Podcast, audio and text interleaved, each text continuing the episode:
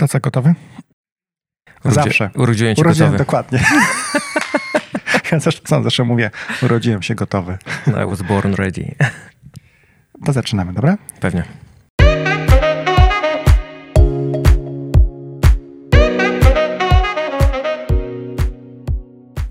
E, Cześć Pawle, witam cię serdecznie w podcaście Nowoczesny Lider. Witam cię również w słonecznym Krakowie, dzisiaj z pięknym widokiem z naszego nowego biura tutaj na Kraków. Podoba ci się? Tak, super, cześć, witam serdecznie również. No, widok jest niesamowity, biuro również niesamowite, zadech, zabiera dech w piersi. No i ten taras, który mi pokazałeś, naprawdę robi robotę. Chyba pracownicy będą mega zadowoleni tutaj. Liczę na to. Powiem ci szczerze, że jeden z takich elementów, ja nie byłem przy samym doborze biura, bo dołączyłem do firmy troszkę później, ale myślę, że to, że mamy super dwa czy trzy tarasy dla naszych pracowników dedykowane, to jest super. Naprawdę pod tym kątem to można wyjść na zewnątrz, latem popracować. To trochę w tym stylu takim, wiesz, e, amerykańskim, kiedy bierzesz laptopa, idziesz na ławkę na zewnątrz czy na, na, na, na trawę i pracujesz dalej. Taka była koncepcja. No, przeskok niesamowity. Miałem okazję być w poprzednim biurze Sabre i, i faktycznie to jest skok na inny poziom, tak? Hyperspeed w galakcji prawie. To prawda. Słuchaj, to Paweł, gdybyś mógł powiedzieć naszym słuchaczom kilka słów o sobie, przedstawi się, czym się zajmujesz, co robisz. Okej. E, Witam serdecznie wszystkich słuchaczy. Paweł Łopatka, Country Manager Software w Poland. Aktualnie zarządzam spółką Software w Polsce od pięciu lat. E, Można powiedzieć od samego początku, kiedy firma otworzyła operację w Polsce. I można powiedzieć, obsługujemy technologicznie firmy i klientów z całego świata. To ciekawe, bo jakby też po części jesteśmy konkurentami. E, Wydaje mi się, że Myślę, nie. że ta, My- o, talent, o talent myślę O bardziej. talent myślę, że tak, ale no my nie mamy operacji w tym momencie w Krakowie, więc za bardzo nie konkurujemy. Chciałem powiedzieć, że jakby podcasty są ponad, ponad, ponad, ponad podziałami. To prawda, to prawda. Aczkolwiek y, rynek jeszcze jest na tyle duży, że na pewno ktoś każdy dla siebie znajdzie. Tak, naprawdę. Dzisiaj mieliśmy takie spotkanie dość ciekawe z naszymi, e, z e, ambasadą, konsulatem amerykańskim, senatorami ze Stanów i właśnie padło pytanie, jakby główne wyzwania z perspektywy rynku polskiego, no i ten talent jest wyzwaniem. Trzeba się pytania właśnie, jak możemy sobie z tym takim niżem, demograficznym radzić. To może na oddzielny podcast. Natomiast to, że jest takie wielkie załamanie, jeśli chodzi o demografię, e, w szczególności w technologiach, no to jest na horyzoncie.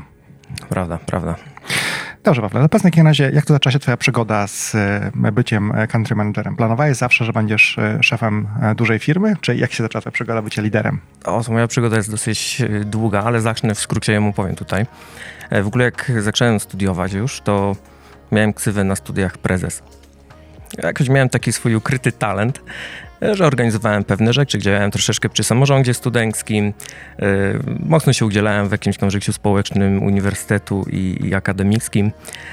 I na drugim roku studiów postanowiłem wyjeżdżam do Wielkiej Brytanii, uczyć się albo pogłębiać język angielski. To był jeszcze czas przed Unią Europejską, ale udało się. Nazbierałem trochę pieniędzy, rodzice mi tam trochę pomogli i kupiłem sobie szkołę językową i wyjechałem autokarem.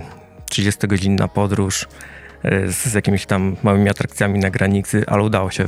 Wjechaliśmy do Wielkiej Brytanii i moja szkoła językowa skończyła się dokładnie po dwóch tygodniach, jak skończyły mi się pieniądze. Zaczęła się prawdziwa praksa w pizzeriach, w sprzątaniu i w wielu innych obszarach, e, które dały mi wiele sensu w życiu i zrozumienia dla innych stanowisk pracy. No i jak sobie mieszkałem tam 3 lata w Wielkiej Brytanii, to postanowiłem, że jednak warto przyjechać i skończyć studia. No i tak też zrobiłem. E, Zreaktywowałem sobie swoje studia na trzecim roku i po, po już po trzecim roku wiedziałem, że muszę znowu wyjechać, więc pojechałem sobie na Erasmus, a tym razem do Szkocji.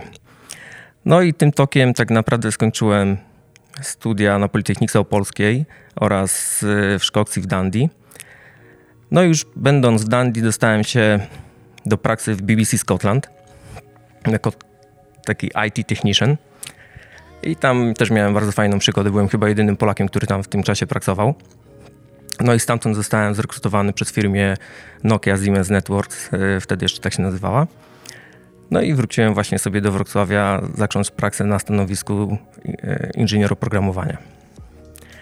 Testowałem sobie, testowałem, ale dosyć szybko wypłynąłem na inne sfery i zostałem project managerem, a później już y, product, program managerem, R&D dyrektorem i później znalazła mi następna taka firma po akwizycji części Nokia Siemens Networks, y, która firma nazywała się Redni. Tam też pracowałem dwa lata jako program manager, a później headhunter z Kijowa zaoferował mi praksę Dev Center Directora właśnie w firmie SoftServe. Więc pokrótce tak wyglądała ścieżka, w jaki sposób doszedłem tutaj do SoftServe, no i później już zostałem country managerem i zarządzam teraz tą spółką już 5 lat.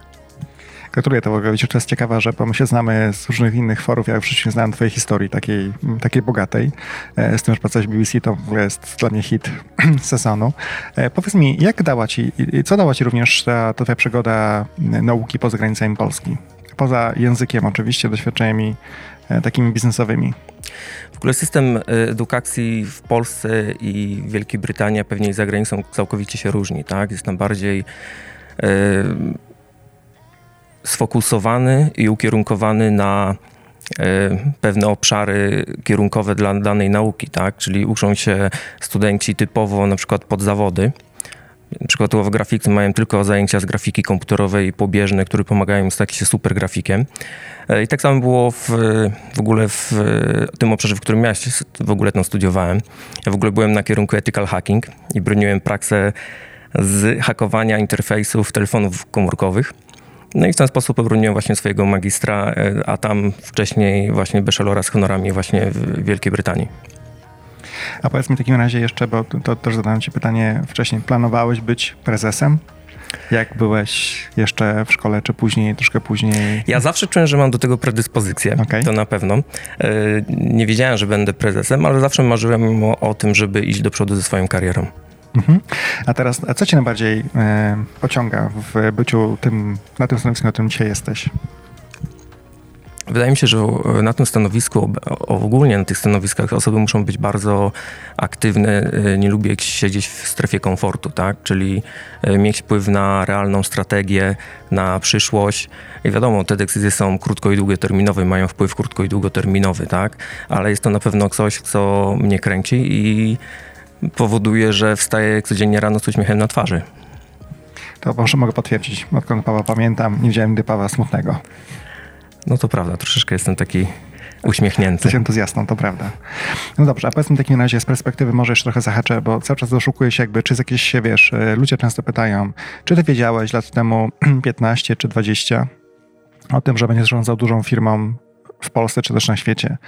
E, ja osobiście miałem taki plan początku, odkąd skończyłem swoje studia, poszedłem na zarządzanie marketing po to właśnie, żeby zdobyć się umiejętności e, tam przywódcze, zarządzania, rozumieć jak działają te różne mechanizmy rynkowe. Ekonomia, makroekonomia, co prawda wszystko się zmieniło, nie wiem na ile zostało z tego, tej wiedzy mojej historycznej ze szkoły, zostało jeszcze hmm, w dzisiejszym DNA, nie wiem, ekonomistów. E, zarządzanie zmieniło się bardzo, jeśli chodzi o firmy, tak? Dzisiaj mówimy zupełnie o innych strukturach niż pamiętam kiedyś miałem takiego pana profesora na MBA-u i on mówił, że jeśli masz problemy w firmie, struktura jest odpowiedzią na wszystko nazwać każdy problem. Nie wiem, czy to prawda dzisiaj cały czas, w szczególności w firmach technologicznych, ale bardziej szukam takiego, czy ty wiedziałeś na przykład, tak, w przyszłości jakby te umiejętności są im potrzebne, czy zdobywałaś je czysto przypadkowo, idąc do przodu i ucząc się, jak powiem, na poszczególnych rolach yy, zdobywając doświadczenia, ale również ucząc się nowych umiejętności jako lider. Słuchasz podcastu z serii Inspirujące liderki i liderzy od początku wiedziałem, że mam pewne predyspozycje, na pewno, tak. E, byłem dosyć dobry w zarządzaniu projektami i też to później pogłębiałem. E, w efekcie tego zostałem wolontariuszem, a później członkiem nawet rady PMI Poland Chapter, gdzie byłem odpowiedzialny właśnie za nowy biznes. E, więc to była super przygoda. Aktualnie też jestem wolontariuszem w innej organizacji i można powiedzieć, że jestem w ogóle wolontariuszem od e, wielu, wielu lat zaczęło się to chyba w ogólniaku, jak byłem wolontariuszem dla Wielkiej Okresy Świątecznej Pomocy, tak, i spędziłem tam chyba 6 lat e, kwestując właśnie na rzecz jakichś dobrych inicjatyw.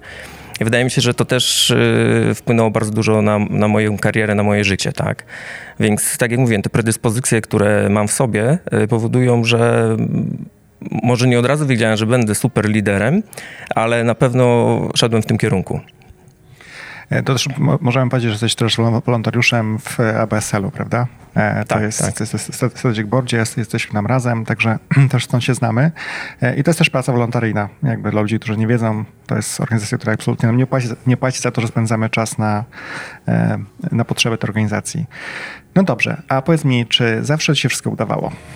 Oj, nie zawsze. Ja myślę, że bardzo dużo wpadek różnych, I, ale tak naprawdę e, przez, można powiedzieć, e, inicjatywy albo wydarzenie, które nam się nie udają, najszybciej się uczymy i najszybciej idziemy do góry. Tak samo jak z feedbackiem, tak? Chyba ten negatywny feedback zawsze powoduje, że możemy coś wartościowego z tego wyciągnąć, tak? E, I to też powoduje właśnie to, że nie będąc w tej strefie komfortu, szybko możemy upgrade'ować swoje umiejętności i iść do przodu na całkowicie inny poziom, tak? Więc miałem wiele, wiele obszarów, które mi się nie udały. Od życia prywatnego po, po życie e, firmowe, ale można powiedzieć, wszystkie one złożyły się na, można powiedzieć, sukces, tak? No, powiedz mi taki przykład takiego, takiej porażki, która czegoś cię nowego nauczyła. Też dlatego pytam, że jest y, udowodnione, że no, lidera poznajesz po tym, jak zbiera się po porażce. Niektórzy rozpamiętują dość długo, niektórzy przychodzą jakby do porządku dziennego. Pytanie, jaki masz też, wiesz, profil liderski. Nie wiem, jaki masz, ale że tego zależy dużo. Natomiast myślę, że jak na konferencjach często ja prezentuję i pokazuję jakby, gdzie, co nam się udało zrobić, a co nam się nie udało zrobić, to ludzie dużo bardziej, e, to bardzo uwiarygadnia w ogóle lidera przed ludźmi, bo każdy wie, że nic nie jest idealne. I taka, wiesz, e, propaganda sukcesu, w szczególności w Polsce, nie do końca dobrze działa. Więc jak masz jakiś przykład, który czegoś się tego nauczył, jak sobie z tym przykładem, tą sytuacją poradziłeś, to może naszych słuchaczy też to zaintrygować. Mhm. Myślę, że mogę powiedzieć o jakimś tam przykładzie za czasów Nokia Siemens, jeszcze to już było z 10 lat temu, ale miałem taki projekt, który jako początkujący project manager zacząłem zarządzać i wtedy jeszcze nie za bardzo rozumiałem e, czynników kulturowych, które są bardzo ważne w każdej organizacji. I pamiętam, że mieliśmy klienta z Apaku, e, z Jakarty, i dosyć mocno pokłóciłem się z głównym stakeholderem, który okazał się sponsorem tego projektu, co spowodowało w ogóle, że projekt został zamknięty. Tak? E, na szczęście organizacja e, przetrwała to. I, I, można powiedzieć, e, dała mi jeszcze jedną szansę, ale to była chyba jedna z większych lekcji takich kulturowych, którą na początku swojej kariery ponad 10 lat temu miałem i szybko, można powiedzieć, nadrobiłem to. Zrobiłem wiele szkoleń międzykulturowych i zobaczyłem, że polska kultura nie jest kluczową kulturą na całym świecie. A powiedz mi, jakiej narodowości był ten, e, ten pan czy pani? E, z Dżakarty. E, czyli to jest... Malezyjczyk. Malez, Malezyjczyk, tak. A. E, Malaje, Malaje.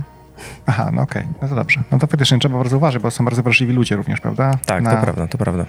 Komunikacyjnie i też e, u nich jest troszkę, też taki jakiś podcast nagrałem o różnicach kulturowych, akurat Malajowie są bardzo uprzywilejowani, jeśli chodzi o, swoją, e, o swój kraj. E, tam się gwarantuje chyba nawet x procent pracy dla tych osób, które kończą. Muszą skończyć studia, muszą pójść do pracy.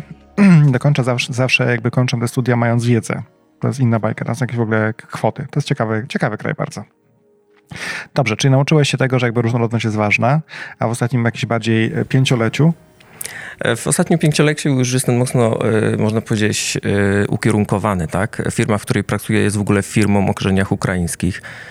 Wspaniali założyciele, firma o wspaniałej historii, tak naprawdę, 26 lat na rynku i teraz robi ekspansję globalną e, pod wieloma aspektami. Otworzyliśmy teraz e, nowy wertykał, który wchodzi też na region APAC i obsługujemy klientów właśnie z Singapuru na przykład.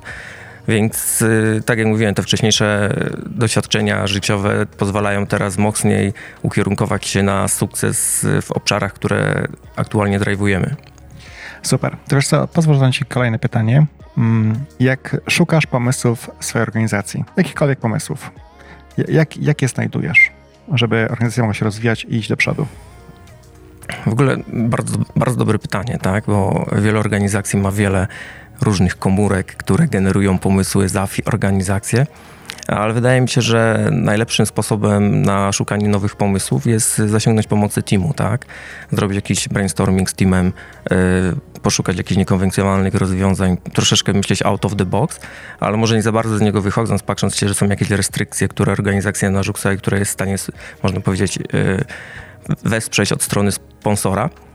Y, nasza organizacja również ma fajne narzędzia, które wspierają tego typu inicjatywy. Y, od Innovation Hub, który można powiedzieć jest takim community, który pomaga zrzeszać ludzi naokoło fajnych inicjatyw, które później realizujemy. ale mamy też swoje narzędzia Innovation Platform, które używamy wewnątrz firmy oraz często pokazujemy nawet naszym klientom jako narzędzie, które wspomaga proces myślowy i umożliwia usystematyzowanie tych myśli i później jakby krok po kroku wdrażanie tych idei do życia. A macie jakiś taki, nie, podam przykład, przykład tego firmy, to jest firma Abloy, e, chyba z Krakowa notabene, jestem pod Krakowem. Pamiętam, że kolega jakiś prezentował na jednej z konferencji linowych, jak u nich e, wygląda proces decyzyjny, a że Abloy ma dość płaską strukturę, bo także chyba są cztery poziomy zarządcze w tej firmie. E, to miał taki tak zwany innovation chyba Thursday e, i to polega na tym, że w czwartek między 9 a 11 działo się większość decyzji biznesowych w firmie.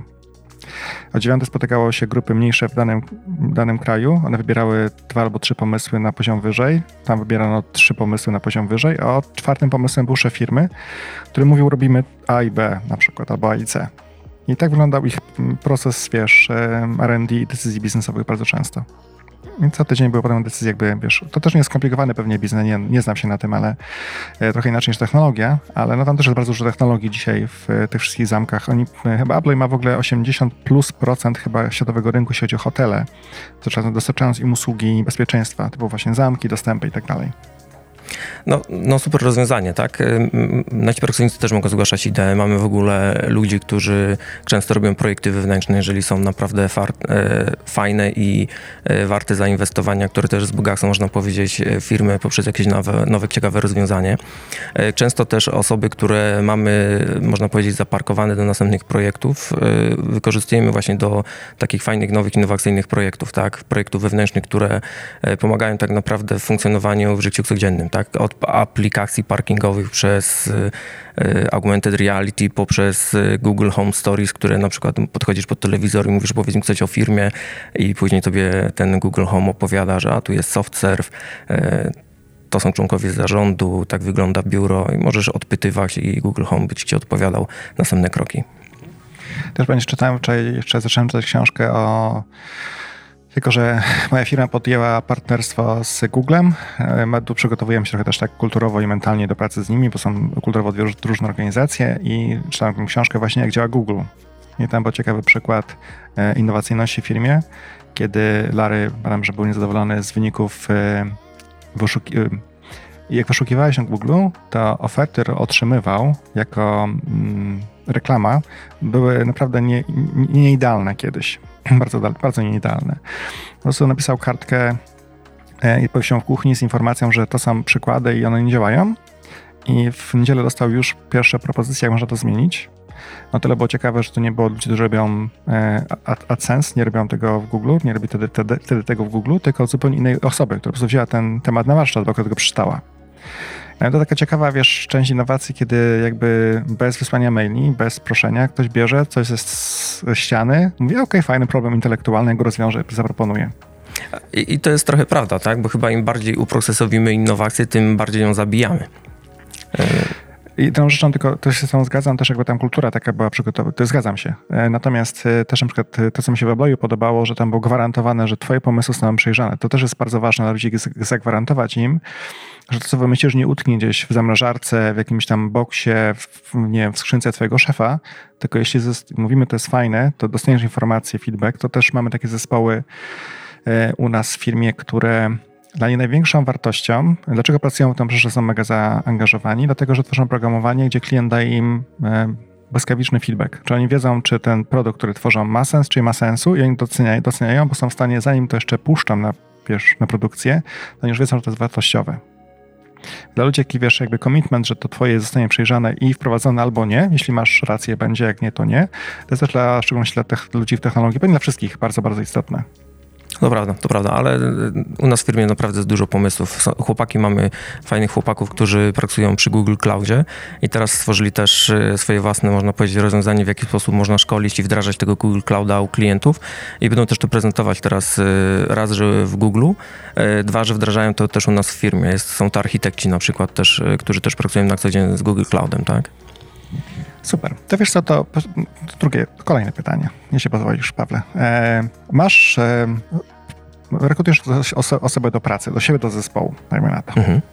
Masz dwie osoby, które mają e, tak samo dobre doświadczenie merytoryczne i tak samo dobre, mm, nie wiem, staż, znaczy merytoryczne odpowiadają ci obyd, obydwie tak samo. Którą osobę wybierzesz? Dlaczego? Hmm. Jest... Czy, czy by się kierował Boże tych osób, jeśli miałby jest, jest, jest wiele czynników tak naprawdę, które y, może wpłynąć na decyzję. Jeżeli są o bardzo podobnym profilu, o bardzo podobnych umiejętnościach i y, to bym pewnie zobaczył, jakie aspekty brakuje, albo brakują, jakie aspekty teraz y, będą wpływały na team tak naprawdę. Czego potrzebuje team? Może potrzebuje teraz na przykład y, osoby, o, która jest bardziej ekstrawertykiem albo intrawertykiem, tak? Y, może trzeba bardziej, bardziej zdywersyfikować team, tak? Pod względem kultury. Nie wiem, czy ci odpowiedziałem na to pytanie. Znaczy ja dokładnie tak samo myślę, że patrząc z perspektywy wiesz, idealnej sytuacji, kiedy masz trzech kandydatów o takim samym, nie wiem, poziomie technologii albo, nie wiem, zarządzania projektami, cokolwiek, no to faktycznie dla mnie najważniejsze, jakie mamy dziury w zespole z perspektywy talentów innych, na to przykład prawda. właśnie komunikacji, czy nie wiem, czy bycia solidnym, czy dowożenia na czas. Ja też jak rekrutuję teraz do siebie do zespołu, no to jeden z elementów, na które patrzę, jakby gdzie te osoby mnie mogą uzupełnić. I to są naprawdę te dla mnie bardzo ważne rzeczy, poza tą merytoryką, które notabene często pewnie można ludzi nauczyć, nie? A... I, no ja staram się zawsze zatrudniać na pewno mądrzejsze osoby ode mnie, bo wtedy moja praca jest łatwiejsza. A tak naprawdę nie jesteśmy w stanie być e, super w każdej jednej dziedzinie życia, tak? I ja się nie śmiem powiedzieć, że jestem lepszy w HR-ach niż y, przykładowo moja dyrektorka HR-ów, tak? I, I, po to zatrudniłem super ekstra mądre osoby na tych stanowiskach, żeby one pomagały do Ragzały, y, jakie decyzje tam biznesowe czy strategiczne podejmować w tych obszarach. Zgadzam się. Poza tym to jest też zawsze mam takie powiedzenie, jak jesteś najmądrzejszą osobą w pokoju, to jest w złym pokoju. To prawda. Hmm. I to też jakby też można się czegoś nowego od ludzi uczyć. Ja bardzo zawsze doceniam jakby różne perspektywy. No dobrze, pozwolę takim przejść do kolejnego pytania. E, nawet bym, to pytanie padło nawet ostatnio na konferencji e, dla menedżerów IT właśnie. E, jakiego typu wyzwania ty widzisz jako lider przed sobą dzisiaj, ale też w najbliższym czasie?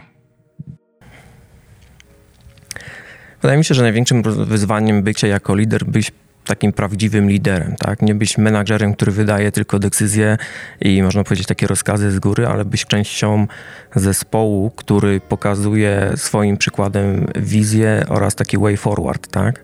I, i to jest, można powiedzieć, taki ongoing task, y, który trzeba cały czas kultywować, bo łatwo się zagubić, można powiedzieć, w różnych strukturach, na różnych pozycjach, tak? I, i to jest chyba największe wyzwanie, jeżeli chodzi o, o leadership tutaj. A patrząc z perspektywy, bo nie wiem, jakim jesteś rocznikiem, Pawle, bo nie wiem, jakby... 8-2. 8-2, no to jesteś ode mnie trochę młodszy, y, bo patrząc z perspektywy też trochę różnic kulturowych, y, Boże, generacyjnych bardziej niż kulturowych, mhm. kulturowych również, ale generacyjnych, nie widzisz jakby tutaj też jakichś wyzwań dla liderów dzisiaj?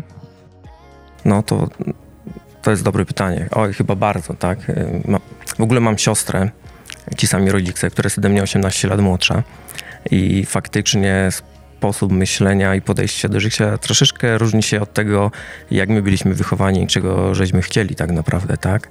E, za moich czasów moi rodzice mówili, idź na studia, musisz być wyedukowany, musisz mieć dobrą praksę. I dalej moja mama mówi, o Jezu, żebyś tylko nie zmieniał praksy, bo to już najlepiej do końca życia i, i wszystko, przecież jest dobrze, płacą ci wypłatę, tak? To też już była inna kultura, tak?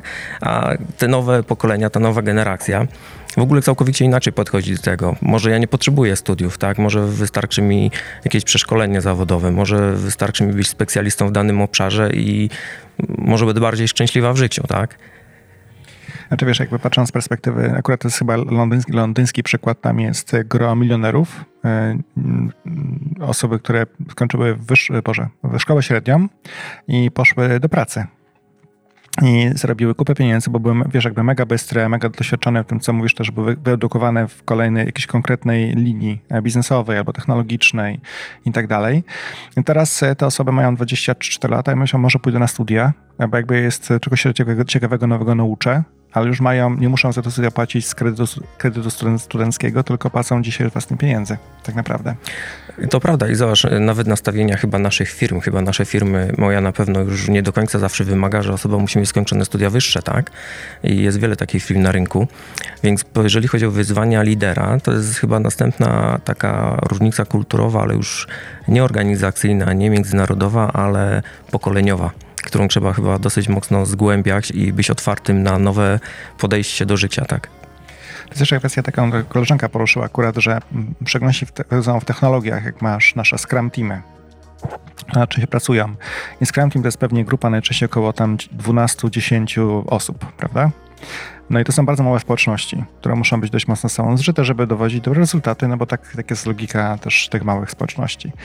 No jak tam masz na przykład nagle osoby w moim wieku, twoim wieku, jeszcze trochę młodsze i tak dalej, to też jest ciekawe bardzo doświadczenie, doświadczenie socjologiczne, jak te osoby nagle muszą sobą pracować. Kogoś, kto jeszcze pamięta czasy przed Google, Googlem, tak? Są takie osoby, które nie pamiętam, dorastały jeszcze, pamiętam, kiedyś robiłem takie zajęcia, dobrze śmieszne, e, internet biznesie, kiedy pokazywałem ludziom przeglądarkę Yahoo chyba wtedy, znaczy nie było przeglądarki, była strona z linkami do innych stron wtedy jeszcze. Mhm. Tak, także z tej perspektywy to są zupełnie inne doświadczenia i nagle masz osobę, która ma lat 22, jest mega, jest po prostu mega sprytna, mega mądra, mega, może niedoświadczona jeszcze, chociaż też bywa bardzo często doświadczona, bo robiła wcześniej pięć różnych projektów, jak jeszcze była w podstawówce, a później na szkole, w szkole średniej.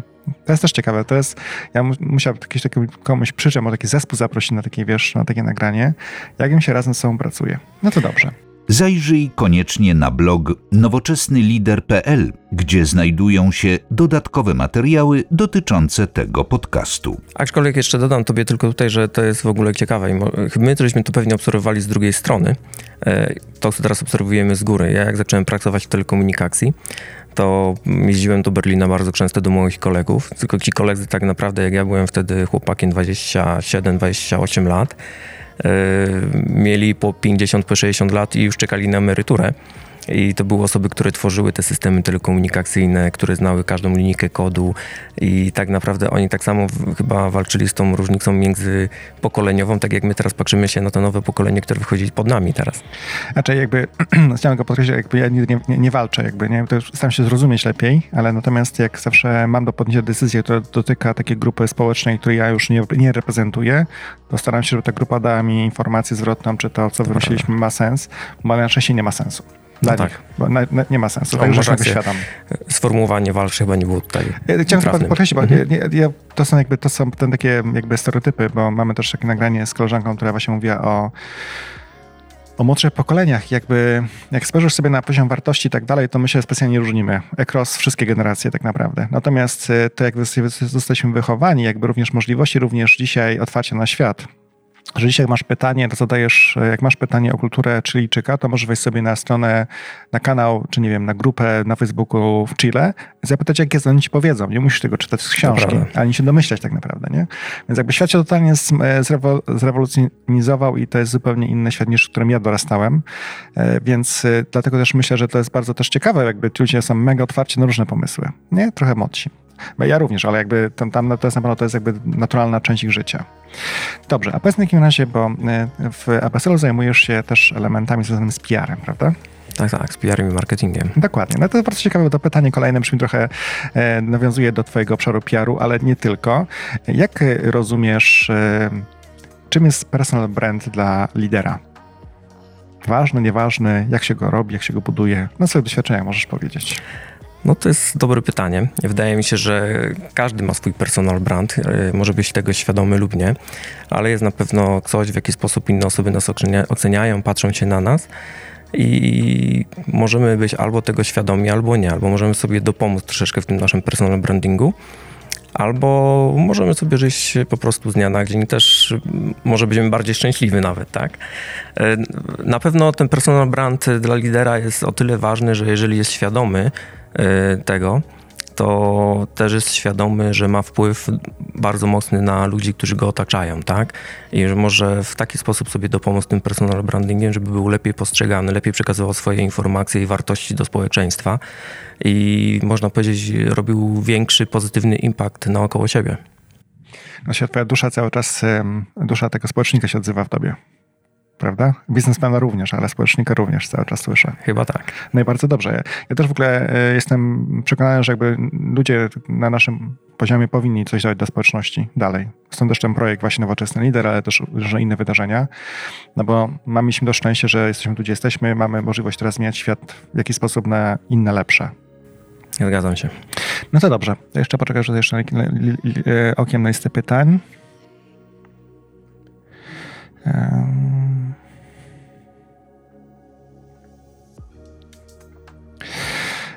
no dobrze, gdybyśmy miał przejść dzisiaj takie spotkanie z mm, osobą, która no może być mentorem i zadałaby ci pytanie, słuchaj, e, chciałabym, chciałbym być Pawłem Łopatką w przyszłości.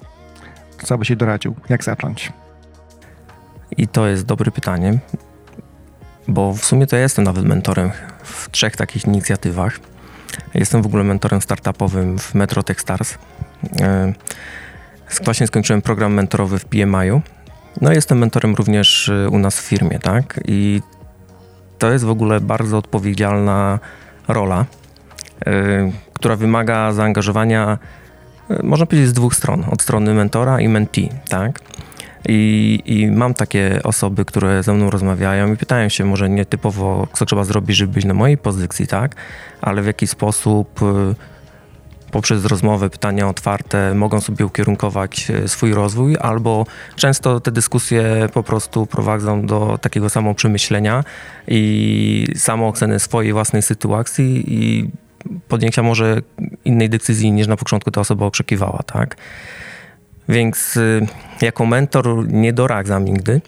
Bardziej challenge'uję tą osobę z ich czynami, ich postanowieniami i staram się zrozumieć albo dać im opcję, żeby zrozumieli, że ich decyzja jest trafna i że przemyśleli wszystkie możliwe rzeczy naokoło, które mogą albo nie muszą mieć wpływu na decyzję, którą podejmą. Czyli jakby nie, nie dzielisz jakby swoimi doświadczeniami z przeszłości, co zadziałało w twoim przypadku, tylko bardziej starasz się zrozumieć, czy ta osoba przewidziała plan A, B, C, D, tak? Jeśli chodzi o jej pomysł zawodowy. Zresztą na pierwszym spotkaniu zawsze opowiadam o sobie dosyć tak skrupulatnie, szczegółowo, nawet e, bardziej rodzinnie i personalnie, żeby też złamać tą konwencję oddalenia się od ciebie tak naprawdę, bo też dobrze wiesz, że jak podzielisz się częścią swojej prywatności, to ta relacja staje się szczersza i bliższa tak naprawdę, tak? Ale później staram się pracować z tą osobą typowo nad ich zagadnieniem, tak? Y, nie, nie, nie daję gotowych rozwiązań, bo te rozwiązania może były dobre dla mnie w jakimś tam okolicznościach, w jakimś czasie, ale niekoniecznie muszą być y, dobre dla tych osób, tak? Sam też osobiście mam mentora y, u nas w firmie. Jest to jeden z właścicieli, który bardzo dużo mi pomaga poprzez rozmowy, które z nim mam. No i często też korzystam z coachów, tak, które, którzy bardzo mocno mi też pomagają ukierunkować nawet moją własną karierę, w którym kierunku ma iść. Czyli sam, sam sobie postarasz się pomóc. To prawda. I myślę, że rola każdego lidera nie kończy się na byciu liderem, tylko to jest ciągła ścieżka samodoskonalenia. To prawda, że jedną z elementów też chyba takich kluczowych kompetencji dzisiaj, która jest podkreślana przez chyba wszystkich już teraz, tak już nie ma, nie ma wyjątków, bez względu chyba też na branżę, to, że taka umiejętność uczenia się jest rzeczą absolutnie kluczową, bo jakby technologia, to co robisz dzisiaj może być zupełnie inne jutro. No i pytanie, czy jesteś w stanie przejść z punktu A do punktu B, żeby robić inne rzeczy w inny sposób, prawda? Tak, tak, zgadzam się. No to fajnie. No to słuchaj, bardzo dziękuję Ci za nagranie, Pawle. E, za również. przyjechanie również tutaj do Krakowa. Ja zazwyczaj jeszcze do swoich, e, e, do swoich gości, ale tym razem dziękuję Ci bardzo, że przyjechałeś. Po prostu nie miałem czasu się wybrać nigdzie. I mam nadzieję, że spotkamy się w przyszłości jeszcze. Widzimy się niedługo chyba w Warszawie na, na bordzie. Albo w Gdańsku. Albo w Gdańsku, dokładnie. Dziękuję Ci bardzo serdecznie i do, do usłyszenia, zobaczenia. Bardzo dziękuję. Świetny podcast, dziękuję. dziękuję Ci bardzo. Znasz inspirujących liderów? Zachęć ich do kontaktu z autorem. Być może kolejny podcast będzie poświęcony właśnie jednemu z nich.